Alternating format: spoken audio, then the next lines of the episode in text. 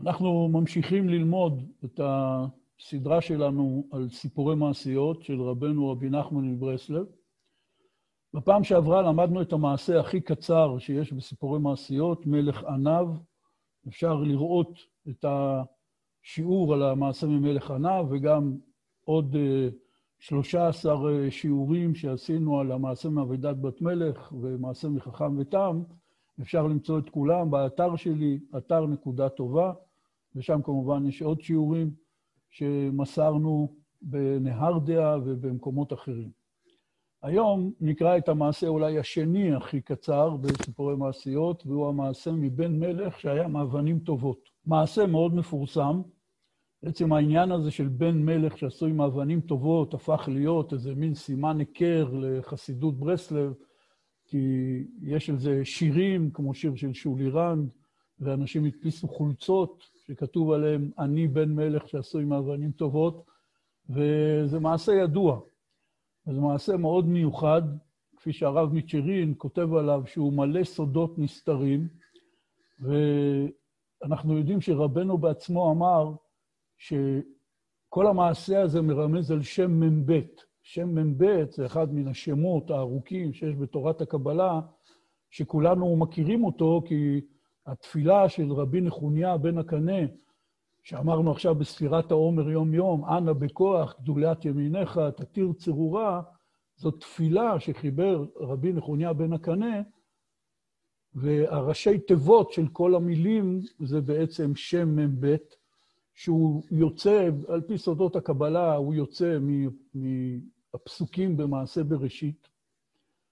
אנחנו כמובן לא מבינים בזה כלום, ואני לא חושב שהיה מישהו או שיש מישהו יכול להסביר איך המעשה הזה מרומז בו סום, סוד של שם מ"ב. לכן אנחנו נעשה מה שאנחנו עושים בדרך כלל, כפי שרבנו יעץ לנו וביקש מאיתנו, למצוא במעשה הזה רמזים על פי מדרגתנו לעבודת השם. ובזה יש גם פה ושם דברים שהיו בתוך חסידות ברסלב, עברו כל מיני רמזים ורעיונות. וכרגיל, אנחנו תמיד אומרים, את הפירוש של המעשה רק רבנו ידע. אנחנו לא יודעים את הפירוש של המעשה, ולכן איך שאנחנו לומדים את הסיפור, זה הדרך שהתחדשה לי ומה ששמעתי מאנשים אחרים. והעיקר העיקרים, שתוך כדי הלימוד עם הרמזים שנמצא בו, אנחנו בעצם עוסקים בסיפור שיש בזה סגולה עצומה לנשמה, כפי שרבנו אמר, שהסיפורי מעשיות משנים קדמוניות, על ידי זה האדם מראים לו מחדש את הפנים של התורה, והוא נהיה פנים בפנים עם התורה, והוא יכול להתעורר משנתו. בסיפור הזה אנחנו נראה רמזים לכמה עניינים. אבל הדרך שאני לומד את הסיפור, שוב, זה לא הפירוש, זה רמז שאני מצאתי. הדרך שאני לומד את הסיפור היא שבעצם מדובר כאן על כל אחד מאיתנו ברצון שלו להגיע למה שהוא צריך להגיע, לממש את עצמו. האדם רוצה להוליד פירות. מי שעסוק בעבודת השם ובעניינים רוחניים, הוא רוצה להגיע להישגים רוחניים, הוא רוצה להגיע לעבודה רוחנית, הוא רוצה להוליד מעצמו פירות של חידושים, לא חידושי תורה במשמעות המצומצמת שלהם, אלא במהות של התחדשות בעצמו, להוליד מתוכו אדם חדש. ומי שלא עסוק בעבודת השם, ובזה עוסקים כל באי עולם, יש לו אמביציות, יש לו שאיפות, הוא רוצה להוליד מעצמו פירות. היום קוראים לזה שלושת הכ"פים, כסף, כוח וכבוד. זה מה שבני אדם מחפשים. אבל הרצון להוליד מתוך עצמך משהו ולהשאיר איזו השערה אחריך, זה יסוד מאוד חשוב בנפש האדם. זה מתחיל מזה שהילדים אוהבים לכתוב את השמות שלהם על בטון רך, על מלט, כדי שאחרי שהבטון יתקשה, אז השם שלהם יישאר חרוט, או חורטים את השם שלהם על עצים, או היום מקשקשים את השם שלהם בכל מיני מקומות. אדם רוצה להשאיר לעצמו זכר. עד לאנשים, לדוגמה, אנשים שהם בעלי הון, שהם תורמים כספים, כדי שיהיה איזה משהו על שמם. אם הם אנשי תורה ואמונה, אז הם תורמים בתי מדרש, בתי כנסת, ארגוני חסד, ואם זה אחרים, אז הם תורמים אמבולנס, ויש כאלה שבונים על שמם מרכז טניס, אבל הרצון הוא ש, של האדם להשאיר השערה אחריו. זה יסוד מאוד חזק בנפש, שהוא מתבטא בכל מיני מעשים. המלך, שהוא מדובר עליו כאן בסיפור, אנחנו נלמד את זה במהלך כזה, שזה בעצם כל אחד מאיתנו. והוא רוצה להשאיר אחריו השערה כזאת שתוליד פירות. זה הנושא המרכזי. בתוך הדברים נראה גם שיש כאן, אפשר למצוא רמז של הדרכה של רבנו לגבי החשיבות של העבודה המשותפת של הבעל ושל האישה. אבל עיקר העניין הוא המשבר שבסיפור. שהרי היה אמור להיוולד בן מלך שעשוי מאבנים טובות, אבל כשהוא נולד הוא לא היה עשוי מאבנים טובות. ואז הייתה מלחמה שלמה בינו לבין אחותו, שהיא הדמות השלילית בסיפור, והוא נהיה כולו מצרעת, ואז הצרעת התקלפה וראו שהוא עשוי מאבנים טובות. קלקלתי לכם את המתח למי שלא מכיר את הסיפור. ואנחנו נלמד את זה במהלך הזה, שאדם רוצה להוציא מעצמו פירות, והוא עושה כעצות הצדיקים, והוא עובד עבודת השם, אבל הוא לא משיג שום הישגים. הוא מרגיש שהוא דורך במקום, ואחר כך אפילו יש לו ירידה. והמעשה הזה, כך כותב הרב מצ'רין, תלמידו של רבי נתן, המעשה הזה בא ללמד על המושג המפורסם שהתחדש בתורתו של הבעל שם טוב, ורבנו גם מדבר ממנו, ירידה צורך עלייה.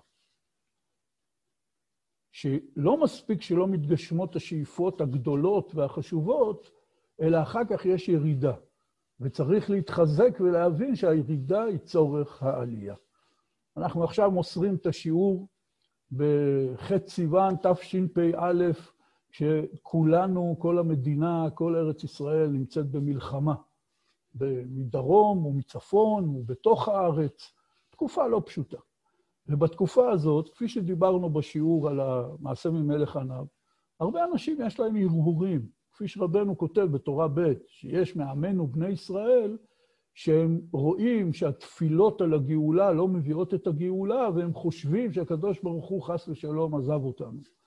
גם כאן צריך להאמין שכפי שכל אחד בחייו הפרטיים יש לו מצב של ירידה שהיא צורך עלייה, וצריך המתנה וסבלנות ואמונה, בוודאי ובוודאי בחיים של עם ישראל בכלל, יש גם כן ירידה צורך עלייה, וצריך תמיד להחזיק מעמד, וכפי שרבנו אמר, העולם כולו גשר צר מאוד, והכלל והעיקר שלא להתפחד כלל. זה המסר של רבנו, העיקר לא לפחד כלל.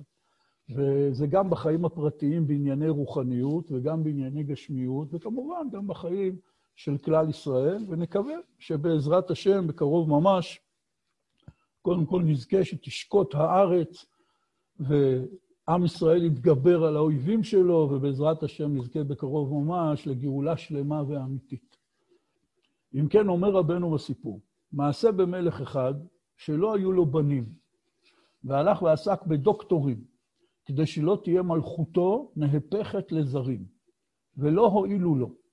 הרופאים, וגזר על היהודים שהתפללו בעבורו שיהיו לו בנים. והיו היהודים מבקשים ומחפשים צדיק כדי שיתפלל ויפעל שיהיו לו בנים. וביקשו ומצאו צדיק גנוז, ואמרו לו שיתפלל שיהיו למלך בנים, וענה שאינו יודע כלל, והודיעו להמלך. כלומר, המלך רוצה שיהיו לו בנים כדי שלא תהיה מלכותו נהפכת לזרים, וזה הרמז כאן, כפי שאמרתי, שלפי המהלך הזה אני לומד את הסיפור, שהאדם רוצה שלא תהיה מלכותו נהפכת לזרים, הוא רוצה שתהיה לו השערה, הוא רוצה שיהיה לו המשך, וכדי שלא תהיה מלכותו נהפכת לזרים. כל כך הרבה אנשים משקיעים בילדים שלהם זמן ואהבה וכוח וכסף. הילדים הם הדבר הכי חשוב בחיים. וכאשר האדם מצליח עם הילדים שלו, בוודאי שאין שמחה יותר גדולה מזו. וכאשר יש לו בעיות עם הילדים שלו, בוודאי שאין עוגמת נפש גדולה מזאת. מה שחז"ל קראו צער גידול בנים. וכל אחד הוא גם קצת מצליח עם הילדים שלו, בוודאי לכל אחד יש בעיות עם הילדים שלו. זה הדבר שאליו תשומת הלב צריכה להיות מושקעת בעיקר בילדים, וגם רגשית, זה בעצם מה שקורה לרוב האנשים. האדם רוצה שלא תהיה מלכותו נהפכת לזרים, הוא רוצה שיהיה לו השערה, הוא רוצה להוציא מעצמו פירות. אבל כמובן שזה לא רק הילדים במובן הגשמי של הילדים שנולדים לו, אלא כל אדם רוצה להוליד מתוכו דברים שישאירו השערה שלו בעולם. איזושהי המצאה, או שהוא אומן, הוא רוצה להוציא יצירות אומנות, או שהוא כותב ספרים, או שהוא מקים אה, מפעלים ויוזמות. זה גם כן סוג של ילדים. צריך לדעת שרבנו כותב בספר המידות, שמי שיכול לחבר ספר ולא כותב אותו, זה כמו שיקול בנים, לא עלינו ולא עליכם. זאת אומרת, רבנו פה אומר לנו בצורה מפורשת, שזה שאדם כותב ספר, זה כמו להוליד ילד. ואם יש ספר שהוא צריך לכתוב ולא כותב אותו, אז זה חס ושלום כמו שיקול בנים. זאת אומרת, זה הנושא כאן. איך אני מצליח לממש את החזון שלי, לממש את עצמי ולהוציא מעצמי משהו שיהיה הפירות שלי, ההולדה שלי. אם כן, למלך לא עוזרים הרופאים, ואז הוא הולך אל היהודים והוא אומר להם שהם יתפללו עבורו. עכשיו, כמו שנראה בהמשך, זה בקשה שבאה עם איום. לא תתפללו עבורי, אני אזיק לכם. כאן אולי אפשר למצוא רמז בעניין הזה של חשיבות החבורה. כאשר האדם רוצה להוציא פירות מעצמו, רוחניים, הוא צריך להיות חלק מחבורה. הוא הולך אל היהודים שהתפללו עבורו. שכפי שכולנו יודעים, במיוחד היום עם כל המדיה, ברשתות החברתיות וכולי, אנשים מבקשים כל הזמן, תתפללו על זה, תתפללו על זה, מוסרים שמות כל הזמן. יש עניין גדול בזה להשתתף עם אנשים אחרים ולהתפלל עליהם. בתורה ה' בלקוטי מוהר"ן, רבנו אומר שכל אדם צריך לומר, לא נברא העולם אלא בשבילי, כפי שחז"ל אומרים במסכת ראש השנה במשנה, ולכן הוא צריך לעיין בכל עת בתיקון העולם. עולם, בעברית החסידית של זמן רבנו, הכוונה הציבור. גם ביידיש, כשרוצים להגיד ציבור, אומרים עולם. רוצים לשאול, היו הרבה אנשים? אז אומרים, היה עולם גדול? זה, זה צורת הביטוי. רבנו אומר, האדם צריך לעיין בכל עת בתיקון הציבור. הוא צריך להת, להתעניין בחברה שהוא חי בה. ולמלא חסרון העולם, אומר רבנו. במה שאתה יכול, תפעל למלא את החיסרון של אנשים. לעשות דברים, יוזמות, לטובת הציבור. ואם לא, אומר רבנו, הוא להתפלל בעבורם. אדם צריך להתפלל על הציבור שהוא חי בו. מהחבורה הקטנה שהוא חי בה, אנשים שכנים שלו, או ביישוב שלו, או בבית הכנסת שלו, ועד כמובן על כלל ישראל, כמו עכשיו בתקופה שאנחנו נמצאים. אדם צריך להקדיש כל יום תפילה לטובת הציבור, לדוגמה, בזמננו עכשיו, שיש שלום בארץ, שיש שקט בארץ, שאנשים חס ושלום לא ייפגעו ולא יסבלו. ואז בן אדם אומר, מי אני בכלל? אני, מי אני שאתפלל על צרות ישראל? כפי שכתוב בכמה תפילות, גם אצל רבי נתן. אתה צריך להתפלל על צרות ישראל, כי אתה חלק מציבור. יכול להיות שאתה לבד, התפילה שלך היא לא זאת שתכריע את הכף להמתקת הדינים, אבל כחלק מכלל ישראל, התפילה שלך מאוד חשובה. וזה עניין גדול, במיוחד בימים האלה, שכל אחד מאיתנו יקדיש איזה זמן בתפילות שלו, אם זה בשחרית מלכה ערבית או בהתבודדות, או להגיד תהילים, להצלחת עם ישראל. כל אחד ואחד במה שהוא צריך. אם כן, אלה היהודים, אבל החבורה עצמה צריכה לדעת שהיא כחבורה לבד, היא לא מספיקה. צריך למצוא צדיק שהוא זה שיודע בכוח הציבור להתפלל תפילה כזאת שתמתיק מעל עם ישראל את הדינים. כפי שחז"ל אמרו, שכל הצדיקים שמתו, אבות העולם, אברהם, יצחק ויעקב, וכל הצדיקים שבאו אחריהם, גם בשמיים הם כל הזמן מתפללים עבור עם ישראל. זה כתוב מפורש בגמרא. ולכן צריך צדיק. ופה רבנו אומר את הביטוי המעניין, צדיק גנוז. זאת אומרת, צדיק שלא היה כל כך מפורסם, הם חיפשו הרבה זמן, מצאו איזה צדיק נסתר. אבל כמובן שבעומק העניין צריך לדעת שכל הרעיון של הצדיק הוא רעיון גנוז, מוחבא. הוא מוחבא כמו כל דבר שגונזים אותו, משום שהוא מאוד יקר. דבר שהוא יקר, גונזים אותו כדי להגן עליו. כך גם כל העניין של הצדיק וכוח הצדיק הוא דבר גנוז. וכפי שרבנו בעצמו אמר, אני סוד. יש סוד שמגלים אותו, אז הוא כבר לא סוד. ויש סוד שגם אחרי שמגלים אותו, הוא עדיין נשאר סוד. אמר רבנו, אני סוד כזה, שגם אם מגלים אותו, הוא עדיין נשאר סוד. ועל זה אמרו אנשי שלומנו, חסידי ברסלב, מסורת שעוברת, רעיון עמוק, שלא נתעכב עליו עכשיו הרבה, שכל העניין של האדם, זה לא מספיק שהוא יודע שיש את הצדיק, או לומד את ספרי הצדיק, מקיים את עצות הצדיק, זה דבר נפלא. אבל הוא כל הזמן צריך לחפש את הצדיק, וכל ימי חיינו אולי לא מספיקים למצוא את הסוד של הצדיק. זה לא מספיק רק לנופף בדגל של הצדיק, צריך לגלות אותו מבפנים. וכפי שיש על זה קטע מאוד יסודי בחסידות ברסלב, שמומלץ לכל אחד ללמוד אותו מיידית, אם הוא עוד לא למד אותו, וזה הלכות שלוחין, הלכה ה' בספר ליקוטי ההלכות של רבי נתן, ששם הוא מסביר שכל העבודה של האדם, כל ימי חייו, זה לחפש את החלק שלו ברוח הקודש של הצדיק, שגנוזה בספרים שלו. אם כן מצאו צדיק גנוז, ואומרים לו, תתפלל שיהיה למלך בנים. אבל הוא אומר שאינו יודע כלל, כאילו אני לא יודע איך עושים את זה. והודיעו להמלך. ושלח המלך פקודתו אחריו, והביאו אותו למלך. המלך הוציא צו, הבאה, שיביאו את הצדיק הזה אליו. והתחיל המלך לדבר עמו בטוב. הלא אתה יודע שהיהודים הם בידי לעשות בהם כרצוני. כלומר, אני יכול לגזור עליהם גזרות או גירוש, על כן אני מבקש ממך בטוב שתתפלל שיהיו לי בנים. והבטיח לו שיהיה לו באותה שנה ולד, והלך למקומו. כאן, על פי המהלך של הרמז שאני רוצה ללמוד על פיו, זה העניין שהצדיק, הוא לא, הוא אומר, אני לא יודע איך אה, לפעול שיהיה לך הולדות והמשך ופירות. אז האדם אומר לצדיק, הלוא היהודים הם בידיי, הרי אני, אני כשלעצמי, אולי אני קטן ולא חשוב, או מה שלא יהיה, אבל הציבור כולו תלוי בי. וכדי שתהיה הצלחה אמיתית לעם ישראל וכל הדברים הנצרכים, הרוחניים והגשמיים, גם אני חלק מהמכונה הזאת שנקראת עם ישראל. אפילו אם אני בורג קטנטן, עדיין המכונה הזאת לא יכולה לעבוד בלעדיי.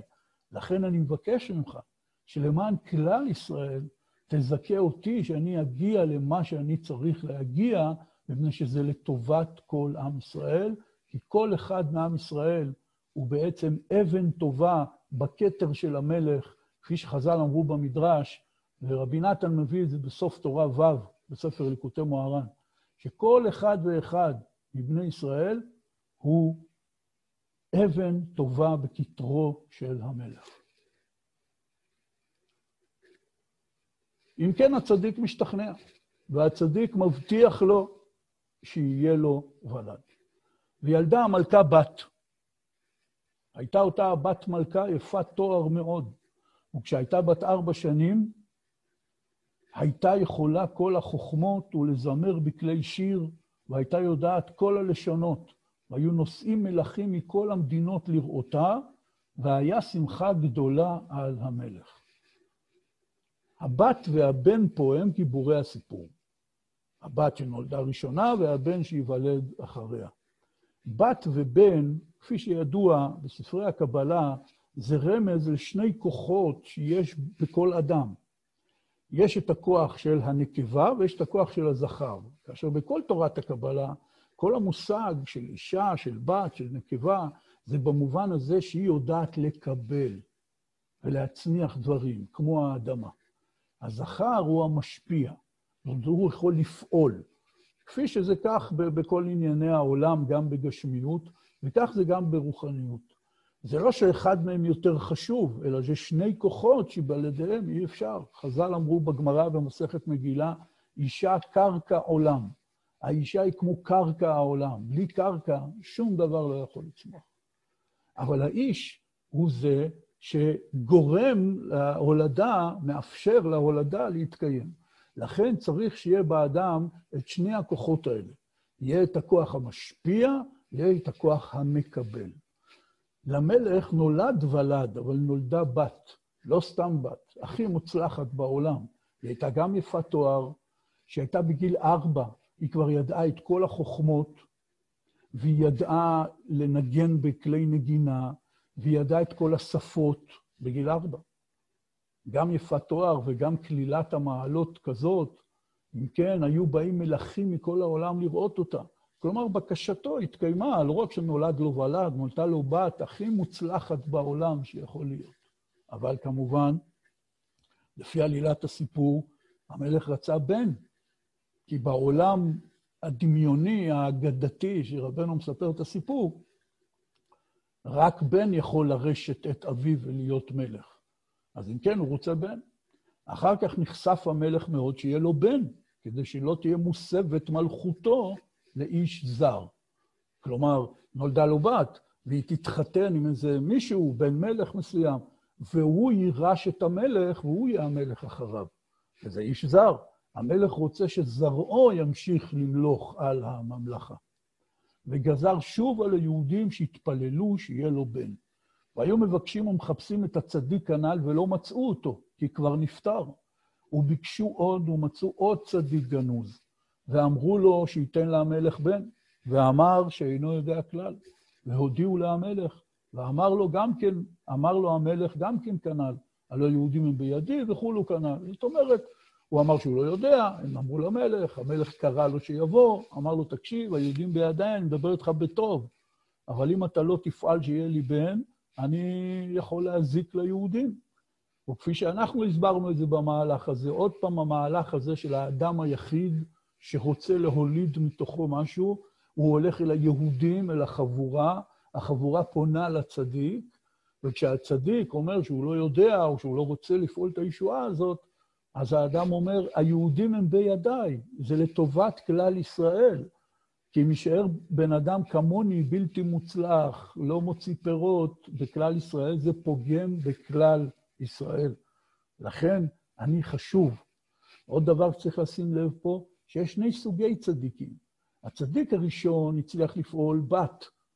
עכשיו שהם חיפשו אותו עוד פעם, התברר שהוא נפטר. מצאו עוד צדיק גנוז, כי כדי להוליד בן צריך צדיק גנוז אחר. זה כבר הפעלה אחרת של העניינים. ועכשיו הצדיק נותן הוראות למלך איך, מה הוא צריך לעשות כדי שייוולד לו בן. אמר לו החכם, היינו זה הצדיק הנ"ל, תוכל לעשות מה שאצווה? אמר המלך, הן. אמר לו החכם, אני צריך שתביא כל המיני אבנים טובות, כי כל אבן טוב יש לו סגולה אחרת, כי יש אצל המלכים ספר שכתוב בו כל מיני אבנים טובות. אנחנו יודעים, אבנים טובות, הכוונה יהלומים, כן? אבני חן. ואנחנו יודעים שבמשך דורות האמינו בזה, ועד היום זה דבר מאוד מאוד ידוע, שלכל יהלום, לכל אבן חן, יש לה איזו סגולה מיוחדת, סגולה מיסטית, על-טבעית. וכפי שמי שרוצה יכול לראות בפרשיות שמדברות על אבני החושן, רבנו בחיי, מפרש התורה, מביא שם את כל הסגולות שיש לכל אחת ואחת מאבני החושן. הוא גם נותן לה זיהוי על פי השמות של היהלומים בזמנו, ומה הסגולה שלה. ויש אנשים שגם כיום משיגים את האבנים האלה ומוכרים את זה כסגולה לעניין הזה. לאבנים טובות יש סגולה על-טבעית, משהו מיוחד. אומר לו הצדיק, אם אתה רוצה בן, אני צריך שתביא לי את כל המיני אבנים טובות. יש איזה ספר, איזה קטלוג, ששם יש את כל האבנים טובות שיש בעולם, ועכשיו, לפי הספר, המלך צריך להביא לו כל סוג של אבן טובה שיש בעולם. כמובן שזו הוצאה אסטרונומית, כספית, למצוא את כל היהלומים האלה ולקנות אותם ולהביא אותם. לכן אומר המלך, אמר המלך, אני אוציא חצי מלכותי כדי שיהיה לי בן. כלומר, אני מוכן להוצאות הכספיות הכבדות, ואני אביא לך כל אבן טובה שכתובה בספר. והלך והביא לו כל מיני אבנים טובות. ולקחם החכם והדיקם, טחן אותם, ולקח כוס יין ונתנם לתוכו, ונתן חצי הכוס למלך לשתות וחציה למלכה, ואמר להם שיהיה להם בן, שיהיה כולו מאבנים טובות, ויהיו בו כל הסגולות של כל האבנים טובות. והלך למקומו וילדה בן, ונעשה שמחה גדולה על המלך. והבן הנולד לא היה מאבנים טובות. על פי הדרך ש... שאני לומד את הסיפור, הצדיק אומר לאדם, אתה צריך להביא את כל הנקודות הטובות שיש בעולם, את כל הדברים הטובים. יש ספר שכתובות בו כל האבנים טובות. הספר הזה זה התורה. אם אתה רוצה באמת להוציא מתוך עצמך הולדה כזאת, שתהיה שלמות, שלא תהיה מוסבת מלכותך לאיש זר, שלא תהיה מלכותך נמסרת לאחרים, כשיהיה לך השערה אמיתית בעולם, אתה צריך ללכת לפי הספר ולהתחיל להשיג את כל המידות הטובות, את כל הדברים הטובים שאפשר להשיג ברוחניות. והמלך מוכן, הוא הולך לפי הספר, מביא לו את כל האבנים הטובות, את כל היהלומים, את כל אבני החן. היהלום מסמל כבר דורות על דורות את היופי הכי מופלא שיש היום בטבע. שצריך לחפור אותו, לכרות אותו ממעמקי האדמה, ושלפני כן הוא היה גוש פחם, ורק אחרי עבודה שלמה שעובדים עליו, פתאום הוא מתגלה בתור הדבר אולי הכי יפה שיש בטבע, ולא סתם האבנים האלה, כשלעצמם הם אבנים, הם חלק מסלעים, זה הדבר הכי יקר שיש מבחינה כספית בין בני אדם, כבר דורות על דורות, מפני שזה מסמל את הנקודות הטובות בעצמם. זה שלב ראשון, צריך להשיג את כל האבנים טובות. ואז הצדיק לוקח את כל האבנים טובות האלה וטוחן אותם, נהיה מהם אבק. מה זה הכוונה לטחון אותם? זה כאילו מחזירים את היהלום לשורש. כי הרי כל אבן, יהלומים אולי רובנו לא ראינו ולא טחנו אף פעם יהלום, אבל אבן רגילה אנחנו מכירים. האבן עצמה היא עשויה בעצם מעפר, שהתקשה מאוד והפך להיות אבן, כל סלע. לכן כאשר אתה לוקח סלע או אבן, כמובן גם יהלום, ואתה מפורר אותו, אתה מחזיר אותו למצב השורשי שלו, של עפר, של אבק. הצדיק יודע לקחת את כל הדברים הטובים שיש בעולם ולגלות את השורש שלהם, את המהות הבראשיתית שלהם עוד לפני שהם קיבלו צורה. ואז הוא לוקח את האבק הזה, של כל האבנים טובות שיש בעולם, ומוהל אותו, מוזג אותו בתוך כוס יין, שהיין מרמז תמיד, בכל הספרים הקדושים, לחוכמה הנסתרת, כי הרי היין זה דבר שמוציאים מיץ מתוך העיניו, ועושים עליו פעולות כאלה שהיין הופך להיות הרבה יותר משובח מהעיניו שהוא יצא ממנו. הרבה יותר יקר, הרבה יותר טעים, הרבה יותר חשוב, גם בהלכות ברכות. על העיניו מברכים בורא פרי העץ, כמו על כל פרי אחר, אבל על היין מברכים בורא פרי הגפן. מדוע? מפני שהיין הוא בעצם הביטוי של הדבר הכי מעולה והכי חשוב שיש בפרי הגפן. אז כשאני אוכל עיניו, שהוא פרי הגפן, אני מברך רק בורא פרי העץ. אבל כשאני שותה יין, אני מברך בורא פרי הגפן. כי בעצם כל מעלת הגפן היא מתבטאת אחרי כל התהליך שיוצר את היין. ולכן זה המהות של החוכמה. המהות של החוכמה זה לקחת את המידע, את הידע שיש בבסיסי הדברים, אבל על ידי תהליך שלם של למידה, מוציאים מזה דברים שלא היו נראים שם בהתחלה. כשם שטעם היין וריח היין לא נמצא בעיניו במצב הטבעי הבסיסי שלו. ולכן לוקח הצדיק את כל השורש של כל הדברים הטובים שיש בעולם, כל האבנים טובות, ומוהל אותם בתוך כוס יין על ידי החוכמה, ואז יש נקודה מאוד חשובה. הוא אומר לו, הוא נותן לו, ונתן חצי, מה, חצי הכוס למלך לשתות, וחצי הכוס הוא נותן למלכה. כלומר, כאן בא לידי ביטוי העניין, שהוא רעיון מאוד יסודי ביהדות, שכדי להגיע להישגים אמיתיים, צריך שהבעל והאישה יעשו את זה ביחד. וכולנו מכירים את הרעיון העמוק הזה, שבעצם בעל ואישה הם אותה נשמה. ולפני שהם נפגשים ומתחתנים, כל אחד נקרא בלשון חז"ל פלג, פלג גוף, כלומר חצי גוף. יש פה חצי נשמה ועוד חצי נשמה, שהם חיים בנפרד, עד היום שבו הם נפגשים והופכים להיות נשמה אחת. ובעצם אולי כל העניין של חיי נישואין זה הניסיון, שלפעמים הוא מצליח, לפעמים פחות מצליח, אבל צריך להתעקש להמשיך לעבוד בו, לגלות את המהות הנשמתית המשותפת של הבעל והאישה. וכך זה גם בתהליך הזה שרוצים להוליד פירות. זה לא שהבעל עושה את זה בעבודה הרוחנית הפרטית שלו, והאישה עושה את זה בעבודה הפרטית הרוחנית שלה, אלא זה דבר משותף, שעושים אותו ביחד. והצדיק, כדי שיהיה למלך בן, הוא, אחרי שהוא השיג את כל האבנים טובות, וטחן אותם והפך אותם לעפר, ומזג אותם בכוס יין, חצי מהכוס למלך, חצי מהכוס למלכה, עבודה משותפת. ונולד להם בן. אבל אז קורה דבר שקורה להרבה אנשים בעבודת השם. הם מתחילים איזה מהלך מסוים, לומדים בספרים, מחדשים מעצמם עניינים ונכנסים למהלך של עבודת השם. ובתקופה הראשונה, שרבנו כינה אותה הלב של ההתחלה, זה דברים נפלאים, כל יום זה תגלית חדשה, כל תפילה, כל לימוד, כל התקרבות לשם יתברך. זה תגלית חדשה ומפתיעה ומשמחת. אבל אז יש תהליך שבו פתאום הכל נעצר. וכפי שרבנו אומר בליקוטי מורן, תורה מ"ח המפורסמת, כשאדם נכנס בעבודת השם, אז היה דרך שמראים לו התרחקות. מה זה אזי הדרך? זה חוק.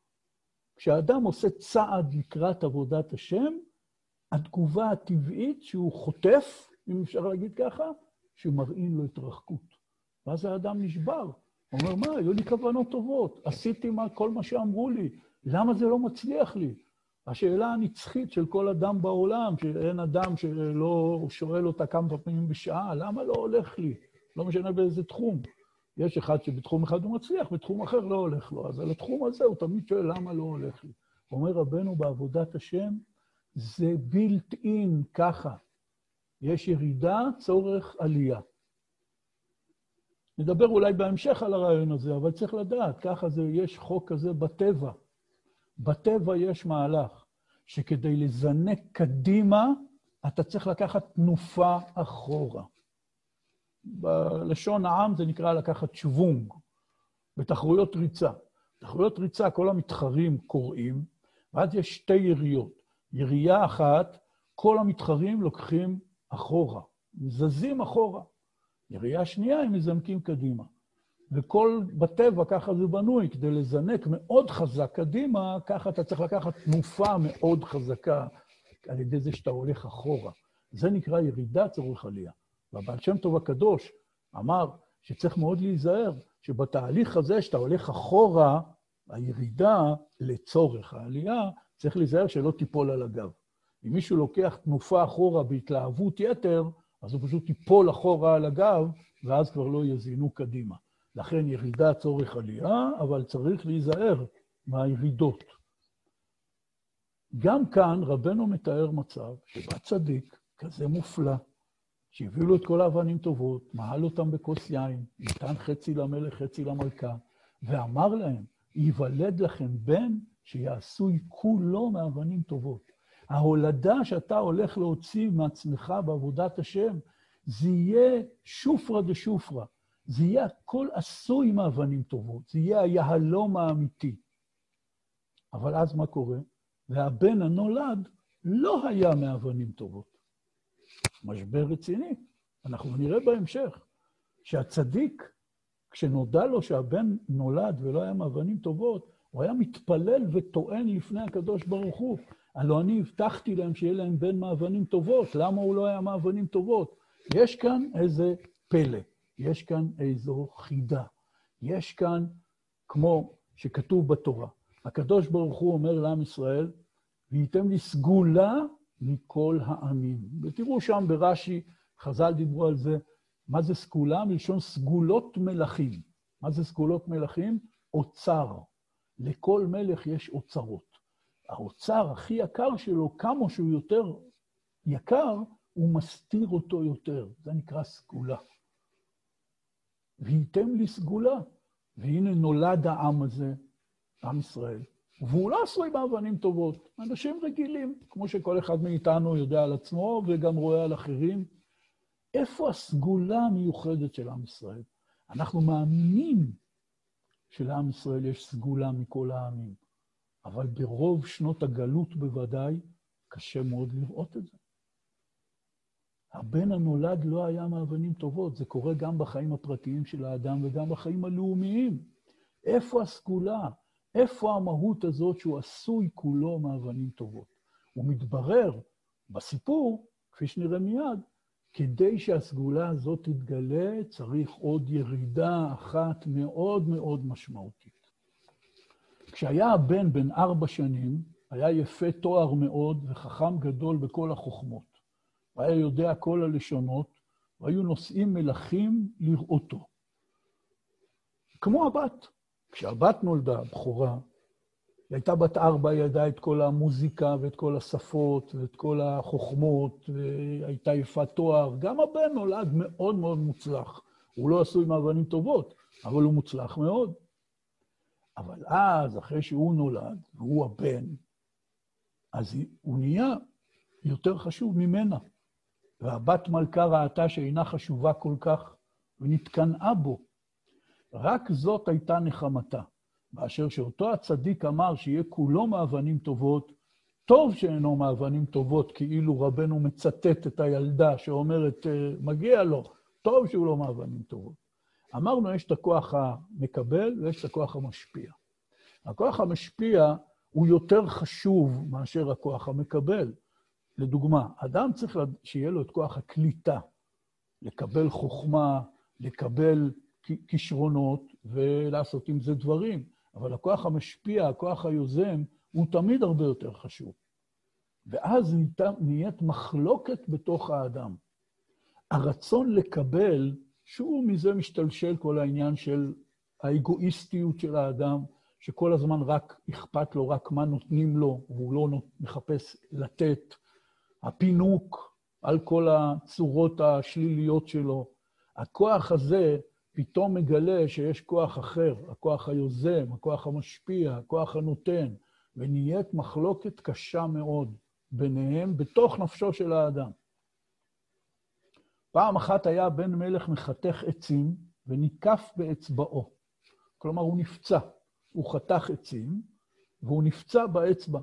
ורצתה הבת מלכה לכרוך את אצבעו, רצתה לחבוש לו את הפצע, וראתה שם אבן טוב. מתחת לבשר, אחרי שנחתך לו הבשר ונהיה לו פצע, היא ראתה שמתחת ללבוש הבשר שלו, הוא באמת כן עשוי מאבנים טובות. ונתקנאה בו מאוד. יש מצב עכשיו בעולם שלא הצדיק ולא האבא המלך, ולא האימא המלכה, וגם לא הבן מלך בעצמו, לא יודעים שעשוי מאבנים טובות. היא היחידה שהיא יודעת שעשוי מאבנים טובות, כמובן הקנאה שלה מרקיעה שחקים, היא מחפשת איך להזיק לו. ועשתה עצמה חולה. ובאו כמה דוקטורים, ולא היו יכולים לעשות לה רפואה. וקראו לה מכשפים, היה שם מכשף, וגילתה לו האמת, שהיא עשתה עצמה חולה, כנ"ל. ושאלה אותו אם יוכל לעשות כישוף לאדם שיהיה מצורע. אמר הן, אמרה לו, אולי יבקש מכשף שיבטל את הכישוף ויתרפא. אמר המכשף, אם ישליכו הכישוף אל המים, לא יוכלו לבטלו עוד. ועשתה כן, והשליכה הכישוף אל המים, ונעשה בן מלך מצורע מאוד, והיה לו על חותמו צרעת, ועל פניו, ועל שאר גופו. נחזור רגע איך זה התגלה. הוא היה מחתך עצים, ואז הוא נפצע. ושמעתי פעם רעיון שזה קשור לקטע של שורה אחת, מאוד יסודי בספר הזוהר הקדוש. מי שרוצה יכול להסתכל, זה בזוהר חלק ג' בדף קס"ח. אומר הזוהר, עץ שהאש לא נתפסת בו, צריך להכות בו, לבקע אותו. גוף שאור הנשמה לא נתפס בו, צריך גם בו להכות ולבקע. הסבר, מי שהדליק פעם מדורה יודע, כשאתה מביא בול עץ עבה, קשה מאוד להדליק בו אש, לוקח המון זמן עד שהאש נתפסת בו. מה עושים? מבקעים את בול העץ לגזירי עץ יותר דקים, וכך אפשר לתפוס בו את האש יותר טוב. לכן, גם זה כך במקומות שמחממים על ידי בולי עץ. הדבר הראשון זה לקחת את הבולי עץ ולבקע אותם לגזירי עץ יותר קטנים, כדי שהאש תוכל להיתפס בהם. אומר הזוהר הקדוש, כך זה בעץ, כך זה גם בגוף. יש גוף שהאור לא נתפס בו. אור הנשמה לא מאיר בו. הזוהר מעריך שם אחר כך בכל מיני עניינים שקשור, אבל אנחנו רק במשפט הזה. אומר הזוהר, כמו שעץ שלא נתפס בו האש, האור, צריך לבקע אותו, צריך להכות בו, כך גם גוף שאור הנשמה לא נתפס בו, כלומר הוא לא מאיר בו, כי הוא עמוק בתוך הגשמיות, אז צריך להכות בו, לבקע אותו. וזה סוד הסבל והאיסורים שיש בעולם, שעל ידי שאדם עובר איסורים בגשמיות, אז נפשו יוצאת קצת מהגאווה, מהפינוק, מה, מההימשכות אחרי כל תאוות ואבלי העולם הזה, ואז אפשר לתפוס בו את האש, את האור של הנשמה, לאט-לאט. אז מישהו אמר לי פעם שזה רמז נאה, שכתוב פה שפעם אחת היה בן מלך מחתך עצים, כי זה בדיוק מה שקרה אחר כך בקטע השני. היא עשתה לו כישוף, הוא נהיה מצורע, זו ירידה נוראה. הרי אמנם הוא לא נולד, לפחות לא ראו, שהוא עשוי מאבנים טובות, אבל הוא היה יפה תואר מאוד, כפי שכתוב בסיפור. כשהיה הבן בן ארבע שנים היה יפה תואר מאוד. חוץ מזה היה גם חכם גדול וכולו. היה יפה תואר מאוד. פתאום כל היופי שלו הלך. כל גופו היה מוכה צרעת. ורבנו דווקא אומר, והיה על חותמו צרעת, ועל פניו ועל כל גופו. וגם כאן שמעתי רעיון פעם ממישהו, שזה העניין שרבנו רומז כמה פעמים בספרים שלו, שהעניין של החותם מרמז על התפילה. כי תפילה לאל חיי, אומר רבנו, כמו שהחותם, איתו אתה נושם אוויר ומחיה את הגוף, כך התפילה היא צריכה להיות הדבר שמביא חיים לאדם. והנפילה הכי גדולה שיכולה להיות לאדם, ואני בטוח שאין איש או אישה שמתפללים, שלא קרה להם הרבה מאוד פעמים, זה לאבד את האמונה בכוח התפילה שלי. זה יכול לבוא מצד זה שאתה אומר מי אני ומה אני, ואני יודע איזה שטויות אני עושה, מה פתאום שהתפילה שלי בכלל תשנה. אבל זה בא גם, ואולי בעיקר, זה שאדם מתפלל על דברים ותפילתו לא נשמעת. ואז הוא מאוד, בהתחלה הוא מאוד לוקח את זה ללב, הוא אומר, נו כבר, מתי תתקיים תפילתי? חז"ל קראו לזה עיון תפילה. שהאדם מעיין כל הזמן ואומר, נו, מתי תתקבל תפילתי? וחז"ל דיברו על זה בתור דבר שלילי. האדם צריך להתפלל ולהמתין בסבלנות. ולא כל הזמן, איך אומרים, לעמוד לקדוש ברוך הוא עם סטופר ביד ולהגיד, נו, מתי התפילה שלי תתקבל? וחז"ל דיברו על זה, מי שרוצה יכול להסתכל במדרש תנחומה בפרשת האזינו. חז"ל אומרים, לפעמים תפילתו של אדם נשמעת ולפעמים תפילתו אינה נשמעת. לפעמים הקדוש ברוך הוא שומע, לפעמים אינו שומע. לפעמים הוא רואה אותך, לפעמים אינו רואה, כלומר לפי ההרגשה של האדם. אומרים חז"ל, מתארים שם רשימה ארוכה כזאת, מתארים את המצב הלא פשוט, הלא נוח, המצב המורכב, שהאדם מרגיש שלא מסתכלים עליו, שמרחיקים אותו מן השמיים. אומרים חז"ל, מה המסקנה? קווה אל השם, חזק ואמץ ליבך, וקווה אל השם. תתפלל ותחזור ותתפלל. כי מפני שלא תמיד התפילה נשמעת. לכן אתה צריך תמיד להתפלל עד שהיא תשמע, אבל לא לעמוד ולחכות, נו, מתי זה יקרה. והרי אנחנו בתפילה מברכים כל יום. לפי נוסח אשכנז אומרים, אתה שומע תפילת עמך ישראל ברחמים. לפי נוסח ספרד והספרדים אומרים, כי אתה שומע תפילת כל פה. ברוך אתה השם, שומע תפילה. מה זה החתימה הזאת של הברכה העיקרית והמרכזית בתפילת שמונה עשרה? אני יודע ומאמין שאתה שומע תפילת כל פה. אני מאמין בזה, אני מודה בזה. ברוך אתה השם, שומע תפילה. איי, אני כבר, יש דברים שאני מתפלל עליהם כבר המון זמן, לפעמים שבועות, חודשים, לפעמים שנים, לפעמים עשרות שנים, אני מתפלל, וזה לא מתקיים. אתה תמשיך להאמין שהקדוש ברוך הוא שומע תפילה, והוא יודע מתי התפילה הזאת תענה. יש תפילה שתענה תוך יום, ויש תפילה שתענה אחרי 30 שנה. תן לקדוש ברוך הוא לנהל את העולם. אתה תחזק את אמונתך שהקדוש ברוך הוא, הוא שומע תפילה. כשאדם מרגיש כלפי עצמו כמצורע, הוא מסתכל על עצמו, על גופו, על נשמתו, על מעשיו, על תפילתו, על תורתו, על המהות שלו כחבר, כאבא, כבעל, וכמובן אותו דבר לנשים. האדם מסתכל ומוצא בעצמו הרבה נקודות לא טובות. ויש הרבה אנשים שעוברים תקופות בחיים שבה הוא מרגיש כמו בן המלך בסיפור. פעם הייתי יפה תואר מאוד, ועכשיו אני כולי מצורע. האדם לפעמים מואס בעצמו. וכל העבודה של הצדיקים, ובמיוחד רבנו הקדוש, כפי שהתפרסם בכל העולם בעניין של תורה רפ"ב, של למצוא נקודות טובות, רבנו רוצה להחזיר לאדם את האמונה בעצמו. וכפי שרבנו פעם דיבר על חשיבות האמונה בקדוש ברוך הוא, ורבי נתן כותב, היה נראה לי שלי יש קצת אמונה בקדוש ברוך הוא, ואז רבנו כאילו קרא את מחשבתו ואמר לו, יש לך אולי אמונה בקדוש ברוך הוא, אבל אין לך אמונה בעצמך. הנושא הזה של אמונה בעצמך הוא יסוד מאוד גדול אצל רבנו, וגם בספרי חסידות אחרים. שהאדם מבלבל בין ענווה לבין מאוס עצמי. כמו שהאדם מבלבל לפעמים בין יוזמה, שאדם הולך לקראת דברים, מקבל על עצמו משימות, לבין גאווה. ואז מי שעושה את עצמו קטן ומסכן ואיזה מין סמרטוט כזה, הוא נחשב עניו.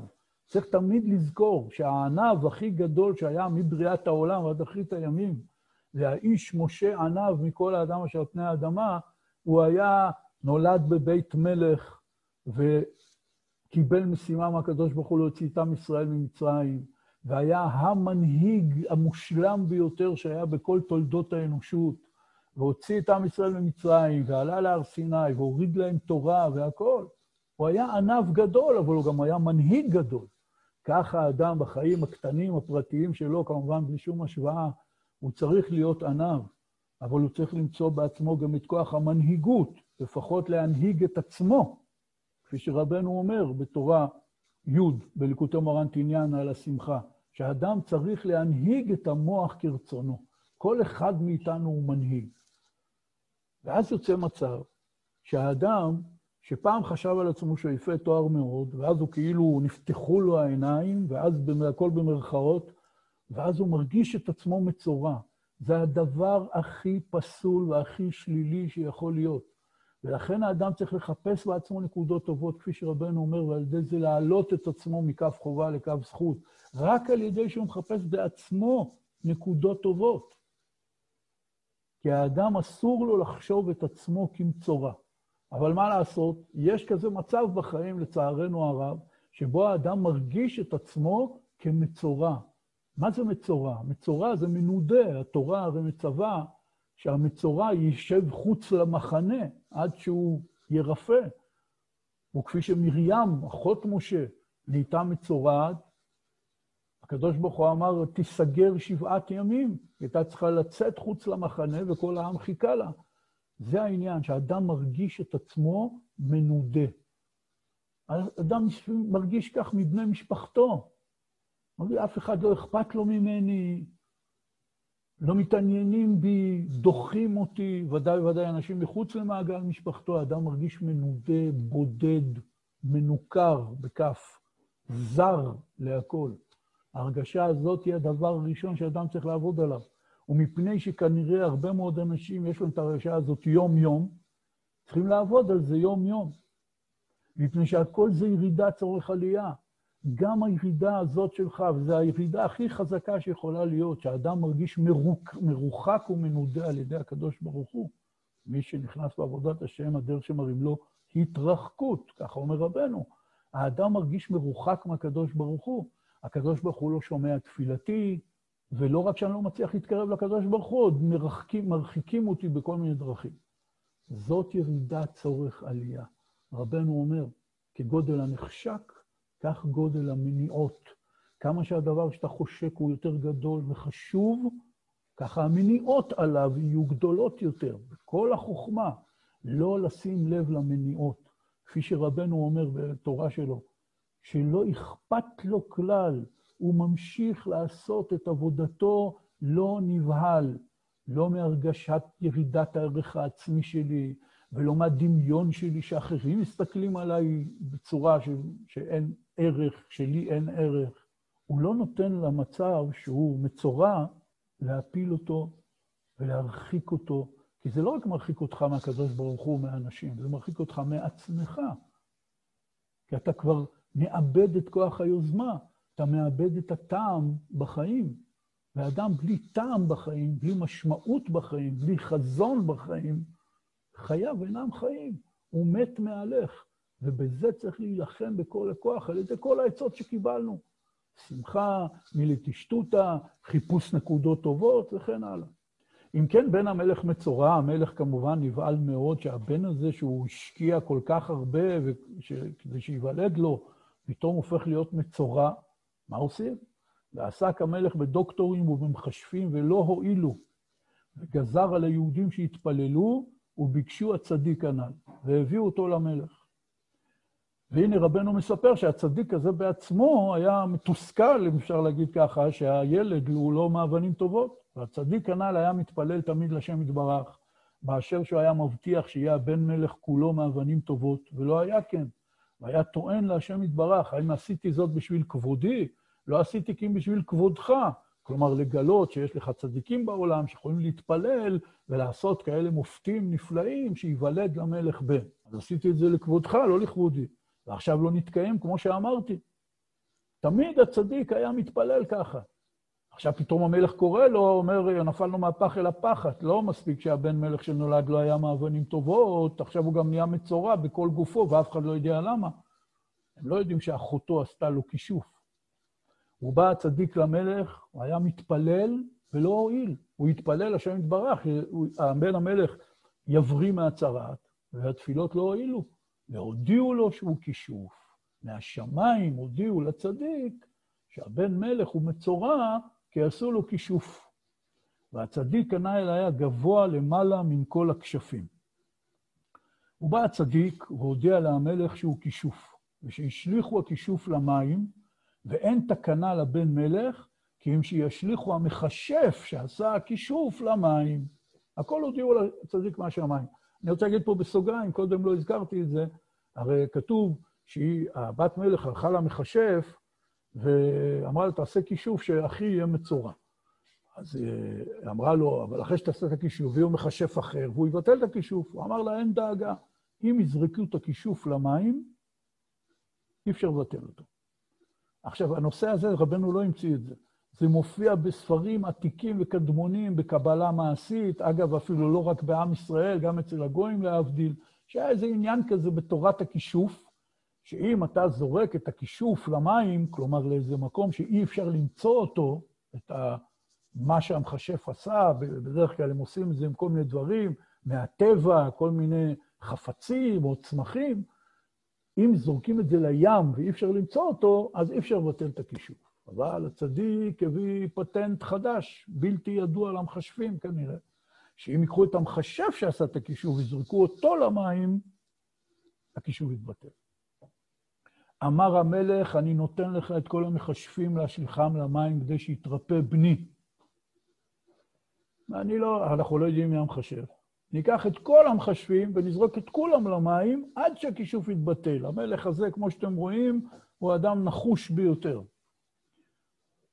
ונתייראה בת מלכה ורצה אל המים להוציא הכישוף מן המים, כי הייתה יודעת היכן מונח הכישוף. למה היא נתייראה? כי היא פחדה שיגיעו למכשף שהיא לקחה אותו, הוא יגיד, רגע, זה לא אני, זה היא לקחה אותי. פחדה שהוא ילשין עליה. אז היא רצה למים להוציא את הכישוף מהמים. ונפלה אל המים, ונעשה רעש גדול שהבת מלך נפלה אל המים. ובא הצדיק הנ"ל ואמר להם שהבן מלך יתרפא, ונתרפא, ונתייבש הצרעת, ונפל ונקלף כל האור ממנו, ונעשה מאבנים טובות כולו. והיה לו את כל הסגולות של כל האבנים טובות. היינו כי אחר שנקלף האור, אז נתגלה ונראה שהבן מלך הוא כולו מאבנים טובות, כאשר אמר הצדיק הנ"ל. אז אם כן, אנחנו רואים כאן לימוד שבתורת רבנו ובסיפורים של רבנו, הוא חוזר כל הזמן, שבסופו של דבר הכל היה לטובה. זה שאחותו המרשעת, אפשר להגיד, נתקנאה בו ועשתה לו כישוף, והוא נהיה מצורע, זה הכל היה לטובה. כדי שבתהליך הריפוי מן הצרעת, האור שלו יתייבש ויתקלף, ומתגלה פתאום בין המלך האמיתי, שהוא בעצם כולו עשוי באבנים טובות. גם הירידה, האסון, אפשר להגיד ככה, קודם כל לא נולד כפי שהבטיח הצדיק, עשוי מאבנים טובות, למראה עיניים. אחרי זה האסון הגדול, שאחותו עשתה לו את הכישוף, הוא נהיה כולו מצורע, זה אסון. הכל היה לטובה כדי שיתגלה המהות שלו האמיתית, לא רק שהוא עשוי מאבנים טובות, שזה כמובן מחזה שאפשר לדמיין אותו מאוד מופלא ומסתורי, אדם שעשוי מאבנים טובות, אלא היו לו את כל הסגולות של האבנים טובות. הוא לא סתם היה יפה תואר ויודע חוכמות ומוזיקה ושפות, זה קטן. התברר שיש לו את כל הסגולות של האבנים טובות, וזה כל האבנים טובות שהיו בעולם, שאבא שלו, המלך, הביא לפי הספר לצדיק, והוא טחן אותם, את האפר מתחינת היהלומים, מהל בכוס יין, וכשהוא אמר להם, יהיה בן מלך שיהיה עשוי מאבנים טובות, הכוונה לא רק פיזית שהוא יהיה עשוי מאבנים טובות, אלא הכוונה היא שיהיה לו את כל הסגולות של האבנים טובות, שאין סגולה בעולם שאין באיזושהי אבן טובה בעולם. וכמובן, הלימוד שאנחנו צריכים ללמוד לעצמנו בעניין הזה הוא מאוד מאוד ברור, שכל אחד מאיתנו, אומר רבנו, כפי שכתוב בכל השירים שכתבו בזמננו על המעשה הזה, ובציורים וכל מיני מעשי אומנות שעשו, המסר מאוד ברור. אבל עכשיו שקראנו אותו במילים של רבנו, בוודאי, בעזרת השם, נקווה שזה גם יפעל לנו הנשמה, שגם נאמין ונדע את זה, שכל אחד מאיתנו הוא בן מלך שעשוי מאבנים טובות. והוא נולד בתהליך שלם שמעורבים בו כלל ישראל ונשמת האומה והצדיקים הגנוזים והקדוש ברוך הוא כמובן, והוא עשוי מאבנים טובות. רק לא רואים את זה. לפעמים לא רואים את זה כי סתם הבשר מכסה, הגשמיות הפשוטה, ואני לא מתגלה, לעצמי, לא מגלה לעצמי את כל האוצרות שטמונים בי, ולפעמים אפילו נהיה יותר גרוע, שלא רק שאני מסתכל על עצמי כסתם בשר ודם, בלי שום מהות של אבנים טובות, אלא אני מרגיש את עצמי מצורע, שזה כמובן ירידה גדולה מאוד, אבל זאת ירידה צורך עלייה, כי בסופו של דבר הכל לטובה, וכל ירידה שיש לי, אפילו שעל פניו לשעתה היא מזיקה וחמורה. אני נופל מתורה, נופל מתפילה, נופל ממעשים טובים, זה לא טוב. אני צריך לעשות הכל בשביל לצאת מזה. אבל לכל ירידה יש פוטנציאל להיות תנופה לעלייה. האם הפוטנציאל הזה ימומש? זה תלוי רק בי. כי אם אני, כמו שהבעל שם טוב הוסיף על הרעיון הזה, שמופיע בספרי רבנו גם, הבעל שם טוב אמר, אם אתה לוקח תנופה יותר מדי אחורה, כלומר, אתה מגזים בירידה, אתה נופל על הגב. ואז אתה צריך לקום מהנפילה, ואיפה תנופה, ואין זינוק, ואין ריצה, ואין עלייה. לכן צריך מאוד להיזהר. לכן רבנו אמר בתורה ו', את המשפט המאוד מפורסם שלו, שאדם צריך להיות בקיא בהלכה, בקיא ברצו, בקיא בשוב. תרגום לעברית, אדם צריך לדעת איך לעלות, שהעלייה לא תפיל אותו בגאווה וכולי, ואדם צריך לדעת גם איך לרדת. לא לרדת יותר מדי. צריך לדעת לשמור באופן כזה שתוכל להפוך את הירידה לעלייה. אבל אם אתה שוקע בירידה, בייאוש, בפחד, בבדידות, בחוסר תקווה, אז הירידה לא תהפוך לעלייה, כי הכל תלוי בך ובעבודה שלך. ואם האדם עושה את זה, ואפילו בתוך מהלך שהוא מרגיש את עצמו כמצורע, אם הוא ממשיך להיות קשור בצדיק, הנה מן השמיים הדריכו את הצדיק. איך לייצר מהלך כזה של ביטול הכישוף, שאז כל האור המיובש נקלף, ונתגלה שהבן מלך עשוי מאבנים טובות, יש לו כל הסגולות של אבנים טובות. זה כל אחד ואחד מאיתנו. ואם במעשה הקודם, מעשה ממלך עניו, למדנו על החשיבות הגדולה של השבח לקדוש ברוך הוא, שעל ידי זה גורמים להתגלות ההסתרה, מי שזוכר, מי שלא יכול לשמוע את השיעור. כאן אנחנו לומדים על גודל העניין של העבודה של האדם מול עצמו. במעשה ממלך עניו היה מדובר על העבודה של האדם מול הקדוש ברוך הוא. ההסתרה וכולי, והקשיים באמונה וכל מה שדיברנו. במעשה הזה מדובר על העבודה של האדם מול עצמו. לדעת שלמרות שבינתיים הבטחות הצדיקים לא התקיימו, ואני סתם בן אדם בשר ודם, האמת בסוף תתגלה. ואחר כך שקורה לי המשבר היותר גדול, ואני רואה את עצמי כולי כמצורע, על חותמי צרעת, התפילה שלי לא שווה כלום. אז הוא מתייאש מהתפילה. בוודאי רבים מכם מכירים את זה, אני לפחות מכיר את זה מעצמי, שאז יש תקופה שאתה מתפלל רק לצאת ידי חובה, אומר את המילים, ואחר כך, חס ושלום, נהיים תקופות שהאדם עלול לזלזל בתפילה, לא יצא לו להתפלל, הוא אומר, בסדר, מה, התפילה שלי כבר שווה, אז לא התפללתי ממך. זה לא נכון. כי יש על חותמך צרעת, אתה חושב את עצמך שהתפילה שלך היא לא טובה. אבל אם תמשיך את הקשר עם הצדיק, הצדיק יודע להסיר את הכישוף, שדווקא על ידי הצרעת, זה המניע וזה מה שהביא להתגלות של האמת האמיתית, של הבטחת הצדיקים, שאתה בן מלך שעשוי עם אבנים טובות, ויש לך את כל הסגולות של כל האבנים טובות.